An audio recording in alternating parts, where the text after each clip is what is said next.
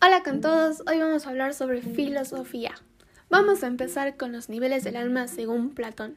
Él nos decía que el alma es el principio que nos dota de vida y movimiento.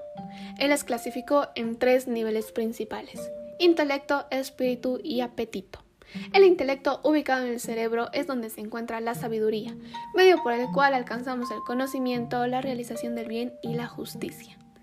El espíritu, ubicado en el corazón, con el cual tenemos el valor, la voluntad y la fortaleza.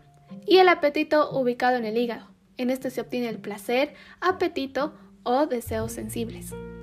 Él lo explica mediante el mito del carro alado, el cual nos dice que el ser humano se encuentra en constante conflicto entre el bien y el mal. El mito tiene dos caballos, uno virtuoso y otro inmortal. Estos tiran de un carro alado que representa la razón. Nuestro conflicto se representa con el conflicto de los caballos. Así explicó Platón el alma. Y seguimos con las virtudes morales e intelectuales. Las virtudes morales corresponden al carácter, al cómo actúa, al cómo me relaciono, cómo siendo un ser racional lidio con apetitos y deseos. Y las virtudes intelectuales se basa en conocer y tener un conocimiento. Busca la perfección de éste y se desarrolla aprendiendo. Entonces, ¿qué es la virtud? Es un patrón de comportamiento para alcanzar la excelencia. Las virtudes morales son justicia, valentía, honestidad, generosidad y responsabilidad. Las virtudes intelectuales son el saber, la prudencia, la comprensión, el proceso de razonamiento y la intuición. ¿Y qué dice Platón, Aristóteles y Zaratustra sobre las virtudes? Platón nos dice que la virtud es un sentido ideal, para que actuemos mejor y que podamos vivir en paz. Aristóteles nos dice que la virtud es la excelencia, es decir, hacer algo bien. Los filósofos griegos dicen que la virtud es algo que se consigue mediante la práctica y la experiencia, por lo tanto va a ser diferente en cada uno. Y en el zoroatrismo nos habla sobre la dualidad en balance, donde la visión del mundo se presenta como lo ideal y el conocimiento de la justicia social. Yo pienso que el zoroatrismo junta la idea de Platón y de Aristóteles, surgiendo un concepto de dualidad, es decir, los griegos y Zaratustra buscan que se pueda vivir en un mundo sin injusticias sociales y convivir bien los unos con los otros, y se busca la excelencia de nuestras acciones. Como nos encontramos continuamente escogiendo entre dos, con nuestra mente tenemos la capacidad de analizar, criticar y actuar de una manera justa, comprometiéndonos a mejorar y a no prosperar a costa del daño ajeno. Analizando, nos podemos dar cuenta que el zoroatrismo está formado por varias de las virtudes que nos dicen los griegos. Ahora hablemos sobre el bien y el mal. ¿A qué se refiere? Yo considero que se refiere a un sistema de normas, comportamientos, prejuicios, estereotipos y cómo estos han sido clasificados históricamente. Usualmente se lo han hecho en beneficio de alguien. Todo este sistema determina si se está socialmente aceptado o no, y de ahí nacen las ideas de lo que está bien o mal. También pienso que son dos fuerzas dentro de todo ser humano que está constantemente luchando. ¿Cuál es mi opinión? Yo opino que el bien y el mal se han definido por la sociedad en la que nos encontramos. No estoy diciendo que es una buena definición, ya que para muchos grupos de personas sus acciones se ven perjudicadas por esta definición. Como muchas cosas en la vida, es cuestión de realidades y en lo que nos beneficia a cada uno. Sí, pienso que deberíamos inclinarnos hacia un bien común y dejar de pensar de una manera tan individualista, empatizar para poder vivir en armonía, progresar y evitar tantos conflictos que tenemos hoy en día. ¿Qué entendí? Entendí que el bien y el mal es el principio de todo dualismo, que somos seres con mentes razonables que nos permite analizar y juzgar. Entendí que si yo estoy bien, puedo esparcir eso al resto de la sociedad también que el bien es conocer para que me conlleve a la verdad y a la justicia, y que está mal quedarse en la ignorancia.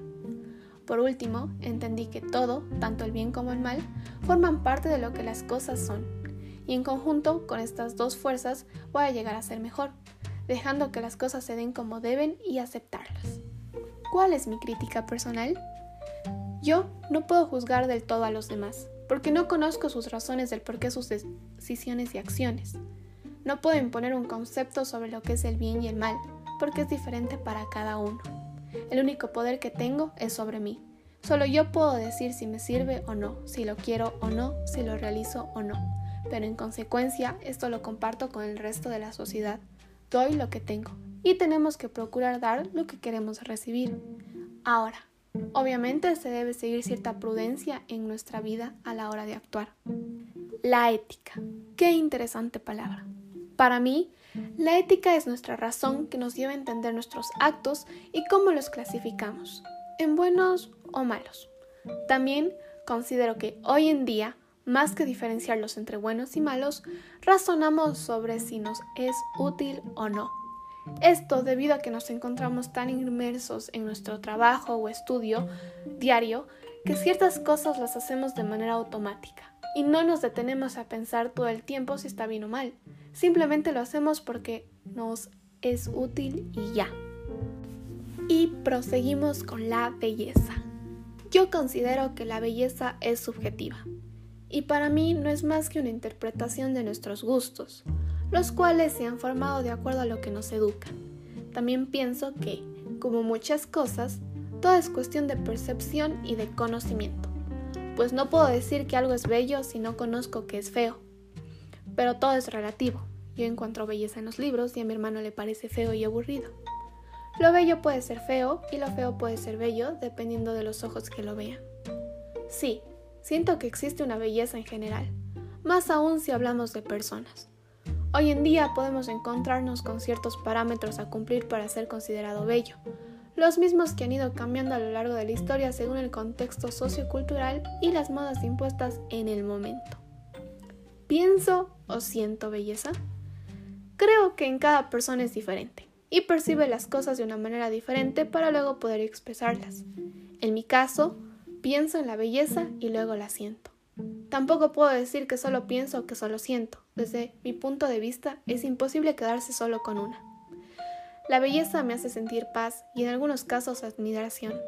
Y desde mi perspectiva, la mejor forma de disfrutarla es cuidarla.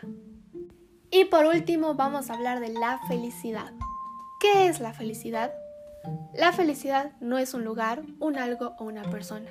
En mi opinión, es una decisión es lograr sonreír a pesar de las circunstancias. Para mí la felicidad es verse hacia adentro, hacia nuestro mundo interior, porque nada es para siempre en mi vida excepto yo misma. Permitirme sentir lo que quiero, gozar lo que tiene que ser y no lo que quiero que sea. La felicidad basada en el consumismo es momentánea, pues se trata de una fortaleza espiritual, mas no comodidad. Eso es la felicidad para mí. Las verdaderas alegrías solo brotan del esfuerzo. Fabián Zurita. ¿Está a mi alcance o la construyo día a día? Yo siento que la felicidad es algo que está a nuestro alcance, pero que muchas de las veces dejamos que factores externos y momentáneos definan nuestra felicidad. Y es cuando empezamos a decir, seré feliz cuando el día que logre X cosas, seré feliz, bla, bla, bla. En lo personal, yo identifico la felicidad asociándola con un sentimiento de paz.